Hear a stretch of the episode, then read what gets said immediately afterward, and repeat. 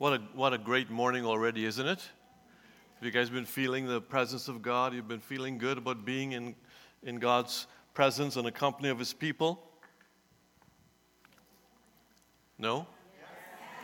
All right. I was glad when they said to me, Let us go up to the house of the Lord to worship Him. This is a tent of meeting, folks. I know it's a United Church building, uh, communion community center, but it's actually a tent of meeting. Whenever the people of God gather together like this to worship Him, when the people of God sing the praises of God in His presence, that's where He is. It becomes a tent of meeting. And um, so I, I, hope that you come with that expectation of not just, not just you know, singing a few nice songs and going through the motions of church, but you're actually here to really meet with the living God. What a travesty it is, or it would be, if we were to have this access, this access to this incredible, loving, gracious, powerful God. And yet we don't take the, the we don't find the moment or we don't find the connection points with Him.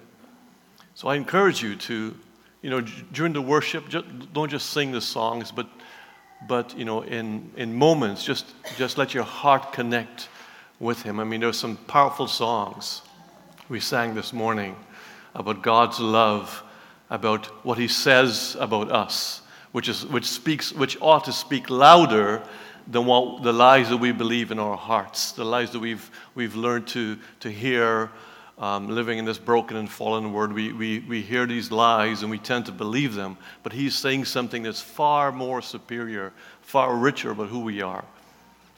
Amen? So, this morning, a couple of Sundays ago, I spoke to you about uh, uh, enduring, enduring, right? The call to endure. And, and this morning, I'm going to take another um, approach I'm going to talk about enforcing the victory. Come on, enforcing the victory of Jesus. Enforcing the victory of Jesus. Enforcing the victory of Jesus. Some, Jesus has already won a great and glorious victory. And I don't know if you guys like the Bible or like to read the Bible or, or whatever, but here's the deal the Bible is so amazing. It's super amazing, especially the New Testament. I'm, I'm actually reading, reading in, my, in my reading, I'm reading a bit of the Old Testament and a bit of the New. And last couple of days and actually weeks, I'm going through Exodus, and now I'm in, Le- in Leviticus. Whoa, what a heavy, heavy uh, book to read. It's challenging because obviously uh, so much of it, the brunt of it doesn't apply to us anymore because of Jesus. But here's the thing as I'm reading Leviticus and the last part of Exodus, God gave Moses these very, very specific, detailed um, instructions about how the people of God should approach Him. And it was you know, um, pretty gory, some of it, pretty gruesome, some of it, because it's a lot of animal sacrifice and even specific instructions about how to sacrifice the animal, what to do with the liver, what to do with the hoofs, what to do with the, with, with, with the fat, you know, and, and, and then the blood. There's blood everywhere, man. There's blood everywhere. There's blood everywhere throw the blood on the, on the altar, throw the blood on the sides of the altar, throw the blood over there. And it just struck me that, you know, these, these priests, I believe they were essentially like glorified butchers. Because all they did, all they did day after day was sacrifice animals and throw blood all over the place and burn fat. Uh, the whole point I'm trying to make there is that God laid out very specifically um, ways for the people of Israel to come into his presence.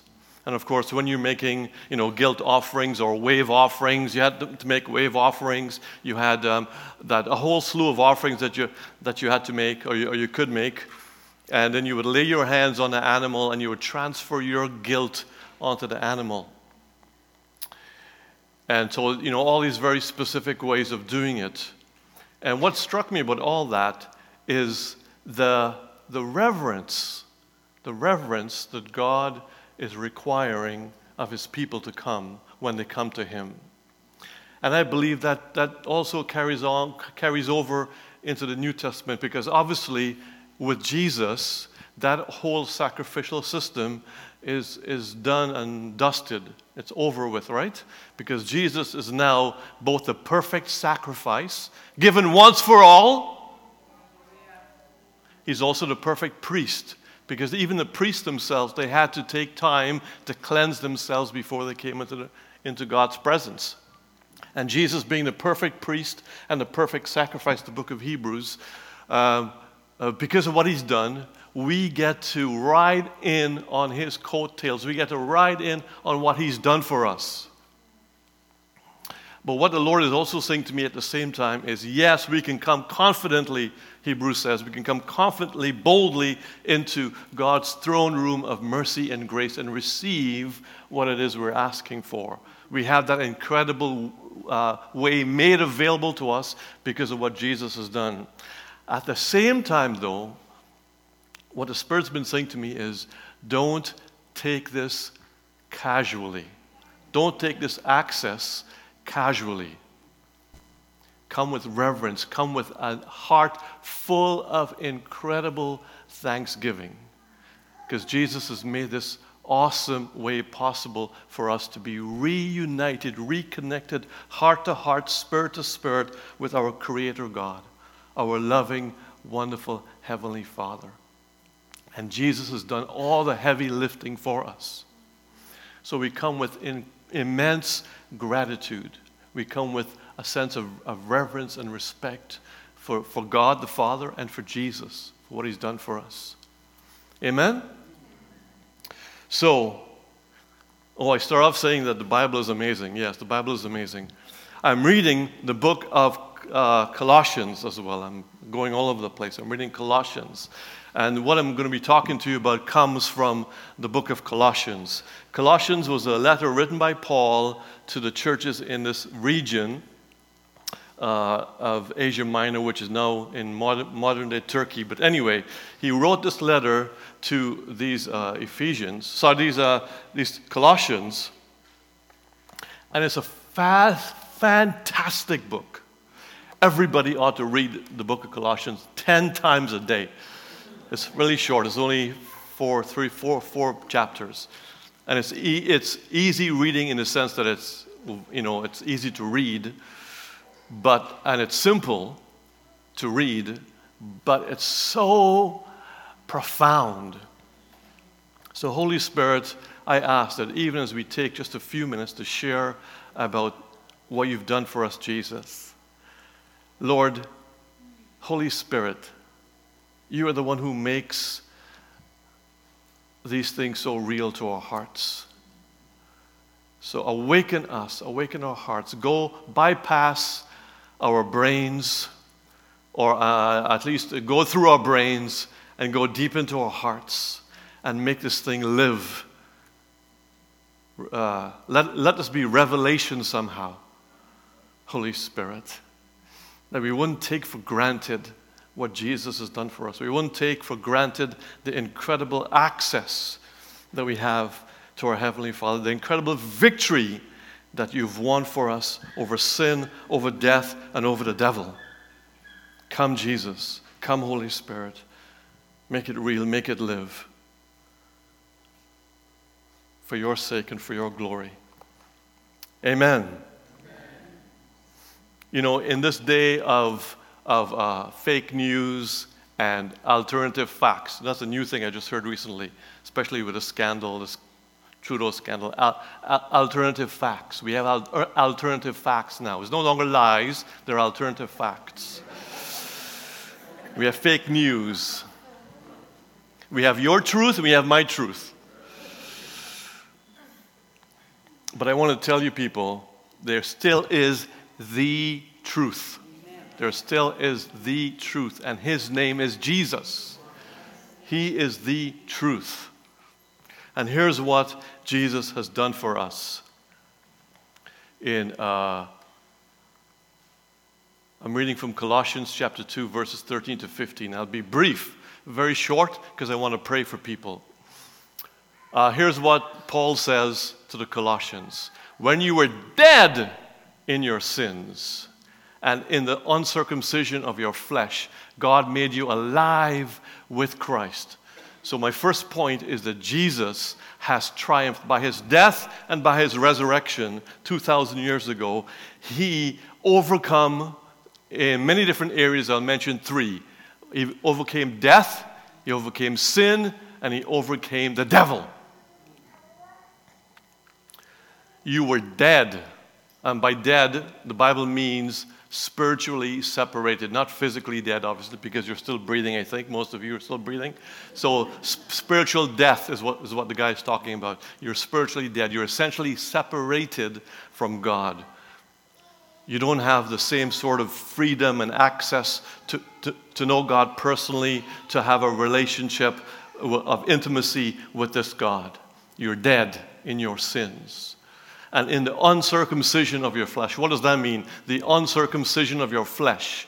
Well, this harks back to the Old Testament. You see, when, when, um, when God made a covenant with, with, Abraham and with the people of God, with, with, with, the Jews, he told them that they, as a sign of his covenant, as a sign of his new relationship with them, there is people, He is their Father, He is their God, there is people. As a sign of that special relationship that He has with them, you have to be circum, the male uh, people have to be circumcised, okay? So when you're uncircumcised, it means you're not in that sort of covenant relationship with God. So you're dead in your sins, you're separated from God, and then to, and then to, and then to doubly make the point, he says, you're also uncircumcised. You were separated from God. You're outside of the covenant fellowship that God has with, with his people.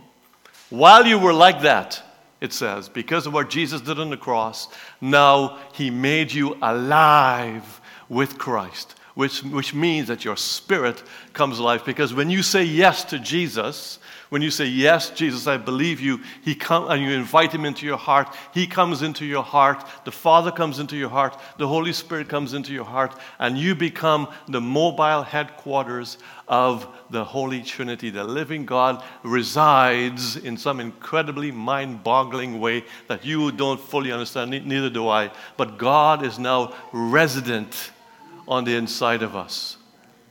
We have been made alive in Christ, made alive in Christ. So even if I die in two, two minutes, I'm going to be in heaven and I'm alive forevermore. I can never die again, anybody, people. If you're a believer in Jesus, you can never die. If you, you, know, you leave your body, you end up uh, in heaven, but you're alive forevermore. And that's a gift that God deigns to give to us. Amen?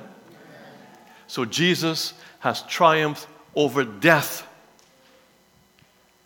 Oh, death, where is your sting? Oh, grave, where is your power? Right? It's gone. The next thing that he, that he talks about in this passage is he forgave us all of our sins having canceled the charge of our legal indebtedness which stood against us and condemned us, he has taken it away, nailing it to the cross.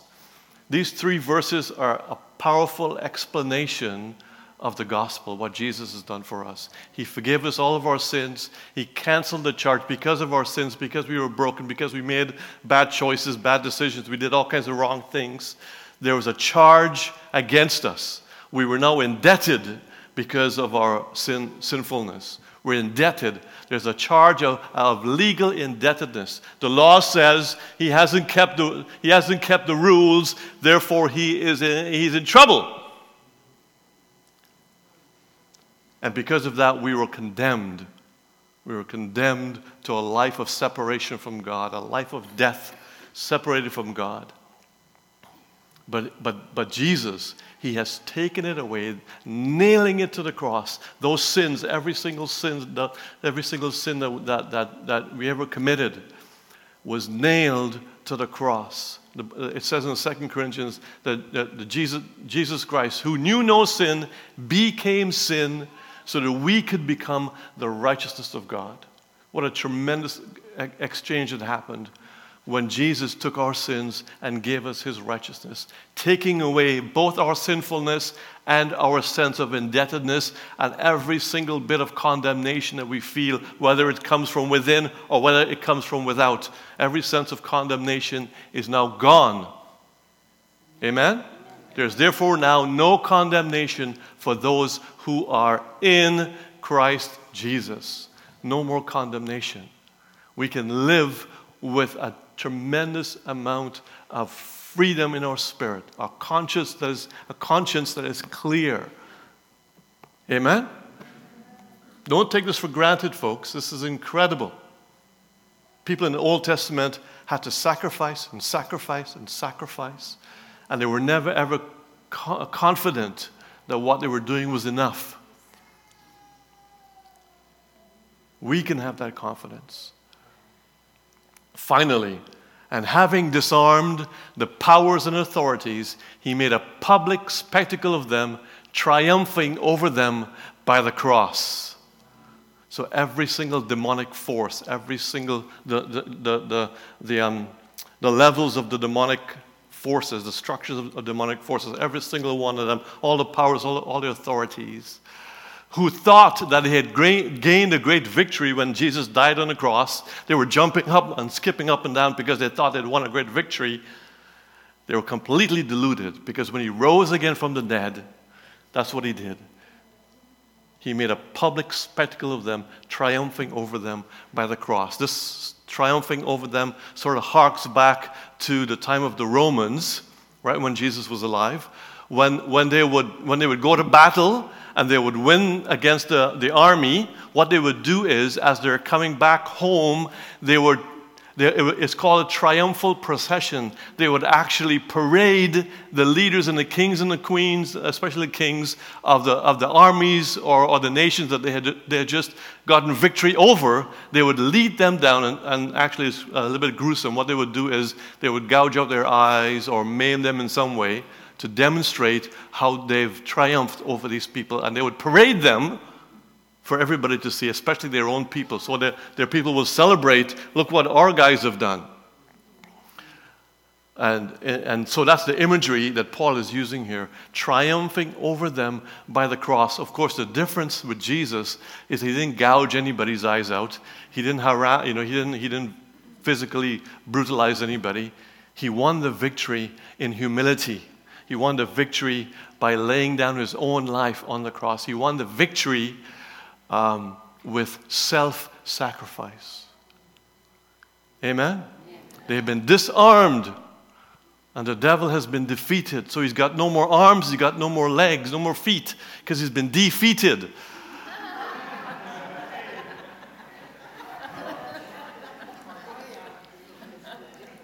Disarmed and defeated is, is the devil. I'm, I'm trying to, uh, I'm trying to get, get, it's a simple message. I'm trying to get this home to you because I, we don't want to be living as if the battle against the enemy is on equal uh, turf, right? He has been defeated. He has been defeated.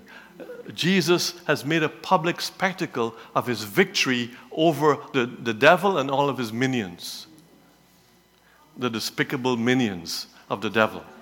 Okay? He has won the victory, everybody. Jesus has won the victory. So we must learn to live from that place of victory. We must learn to live from that place of victory. Like Kayana was explaining in his, in his, in his dream, we must not exchange the truth for a lie.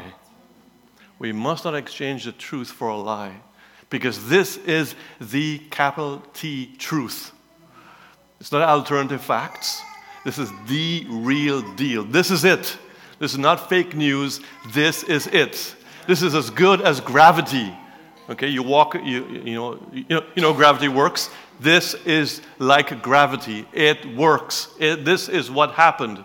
Jesus died to conquer sin, to conquer death, and to conquer the devil.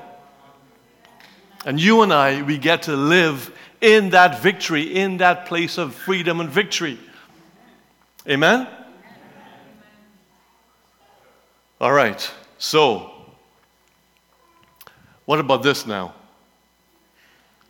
Put on, this is Ephesians chapter 6, put on the full armor of God so that you can take your stand against the devil's schemes. For our struggle is not against flesh and blood, but against, but against rulers, against authorities, against the powers of this dark world, and against the spiritual forces of evil in the heavenly realms. We just read that Jesus has already made the victory, claimed the victory. He's already done it. He's already defeated the devil, defeated uh, sin, defeated death. But then in another book, he writes that our struggle, our struggle, our struggle is not against flesh and blood. So there is a struggle. So, how do you hold those two things together? That Jesus has already won the victory, but yet there's a struggle. Well, let me try to ex- illustrate it by a story I, I heard um, fairly recently listening to the Alpha tapes. One of the, um, at the end of World War II, when the Axis, the, the, the, um, the Axis, the other, you know, the Axis and the Allies, right? So you got, you got, the, you got the, the Germans, the Japanese, the, uh, the Italians, right? They're the Axis, and then you got the, the, um, the Allies, so America, the UK, uh, a few other people. So you got the Axis, the Axis, and the Allies. Eventually, they signed the Axis, the, the, they, um, they surrendered, and they signed a, a, a surrender thing saying we surrender, okay, in 1945, September 2nd, 1945. But did you know that, they, that they, actually the fight, even though they signed that they had surrendered, the fighting actually still continued in some parts of the world because the message hadn't gotten all the way through. And so the armies were still fighting against each other even though the battle, the war was already done. They were still fighting against each other. In fact, there's a story where um, in, in Asia somewhere, I think it was the Philippines, maybe. Um, anyway, so somewhere in Asia, uh, the Japanese had a bunch of prisoners of war captured in this place, and, and, and they were doing lots of manual labor for them. These prisoners, these Allied prisoners, were, were doing lots of manual labor. So the Japanese uh, commander found out that they had lost the, war, lost the war, but he never told them. He never told them because he wanted them to keep on uh, doing work for him, manual labor for him, building whatever they were building. And um, so it wasn't until um, the, the prisoners found out that they, they, their side had actually won the war that they said, We're not going to be doing this anymore. We, we're done. We're finished. We're, we're, uh, we're victorious. Amen? So here's the question then what are the what are the enemy forces that are coming against your life trying to convince you that you haven't won the battle trying to deceive you and trick you and lie to you and withhold information from you to convince you that what Ramesh, Pastor Ramesh is saying isn't true. What are some of the lies that the enemy is sowing into your heart, has been sowing into your heart from the beginning, even from your mother's womb? What are some of the lies that he's been sowing into your heart that you have not been made victorious with Christ? So you need, so you, therefore you have to live under fear. You have to live under anxiety. You have to live under lack. You have to live, live under financial stress. You have to live under relationship stress. That you have to be full of bitterness and brokenness and disappointment and despair. What are the lies that He's been pouring into your spirit and re, re, um, reinforcing them um, through experiences in your life? Ponder on those things for a few minutes. Few minutes. Because we want to not usurp the truth of God with the lies of the enemy. I would really recommend, friends, take this chap, this, these verses I just shared with you from Colossians, meditate on them. Don't just read them casually. Meditate on them. Read them over. Read the whole book of Colossians. It speaks about the supremacy of Christ, what he's done for us, the victory. It also says that he actually made those authorities, those, uh, those rulers, those principalities. He made them. Well, they were all made for him, and he rules over all of them. So read, read, read Colossians and then, and then meditatively, quietly, slowly read over Colossians 2 13 to 15 and ask the Holy Spirit to make this real to your heart, not just to your head, so that you'll be able to live out your true identity. We sang the song, and, and, and Peter played it last, last, uh, last Sunday as well. Uh, this Lauren, Lauren Daigle song about um, you say I am strong when I feel I'm weak. You, you know, that whole thing. We, we, have, we have an ongoing struggle, like Paul speaks about here. We have an ongoing struggle to um, learn how to value what God says over what everybody else says. Our own hearts, other people in our lives. We have a choice to make. We have, we have, we have an opportunity to let the truth of God take supremacy in our lives.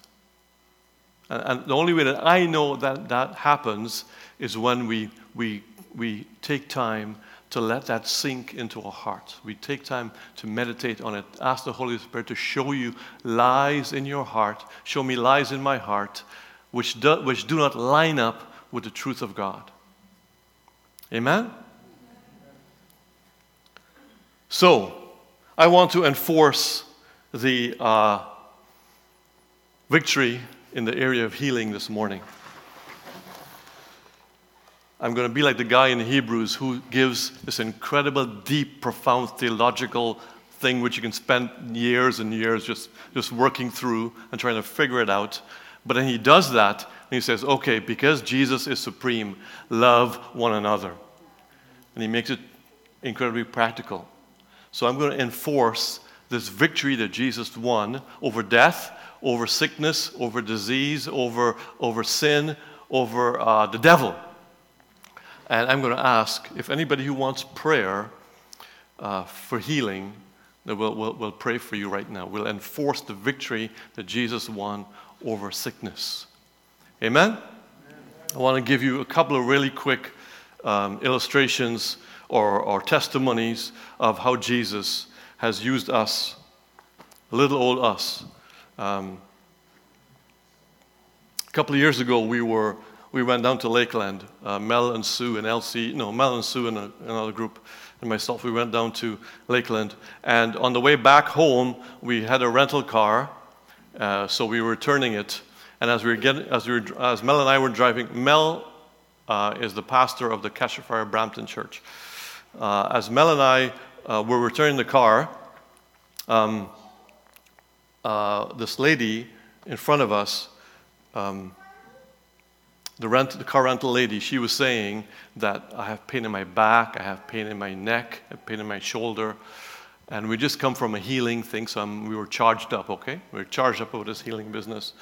So we said to this lady, um, in Spanish, by the way, that was another little miracle that I was able to fluently speak Spanish to her so, so she could understand. Uh, I said to her, um, uh, we, just, we, we, we believe that Jesus can heal you. And would you like us to pray for you? And so she says, Yes, I'm in such pain. Can you please pray for me? And so we, we, we put our hand on her shoulder and we said, um, Kingdom of God come, will of our Heavenly Father be done in this woman's life right now. And as we said that, we said, Okay, can you check your body? And God's honest truth, like within seconds, the lady said the pain was completely gone completely gone.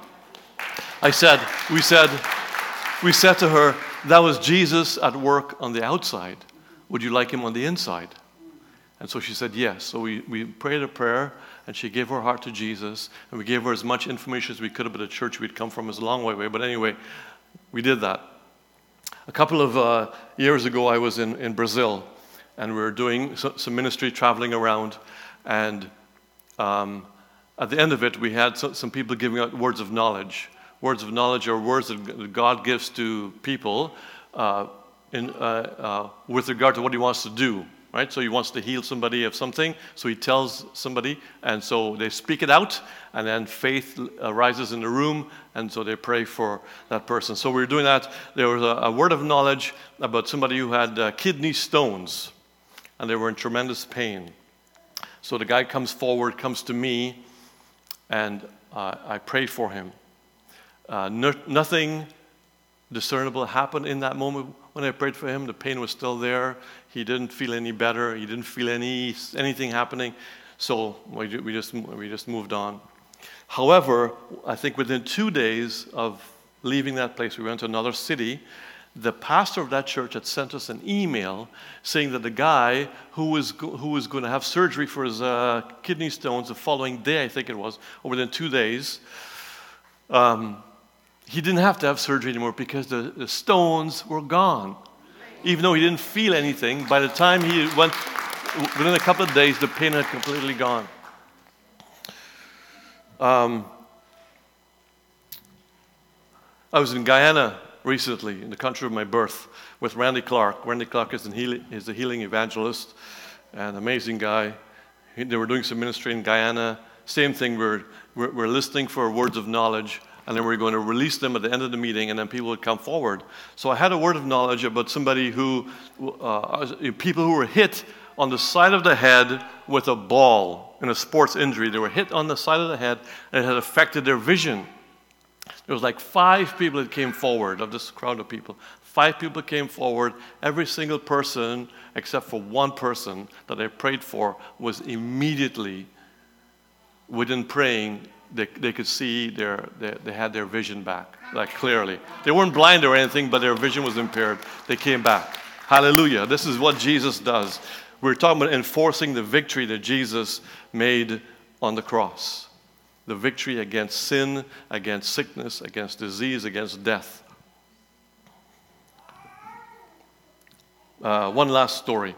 Uh, our, most, our most dramatic healing story ever so far a long while ago now, but it's still worth, it's still got juice on it because it's so amazing.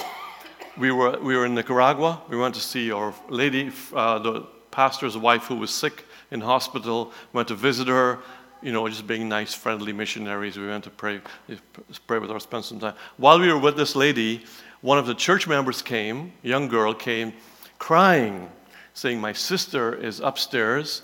She is, uh, had a brain tumor for seven years, and the doctors have said, Can you please call the family together, get the priest to come, uh, do you know, divine unction, divine rites, because she's going to pass any moment.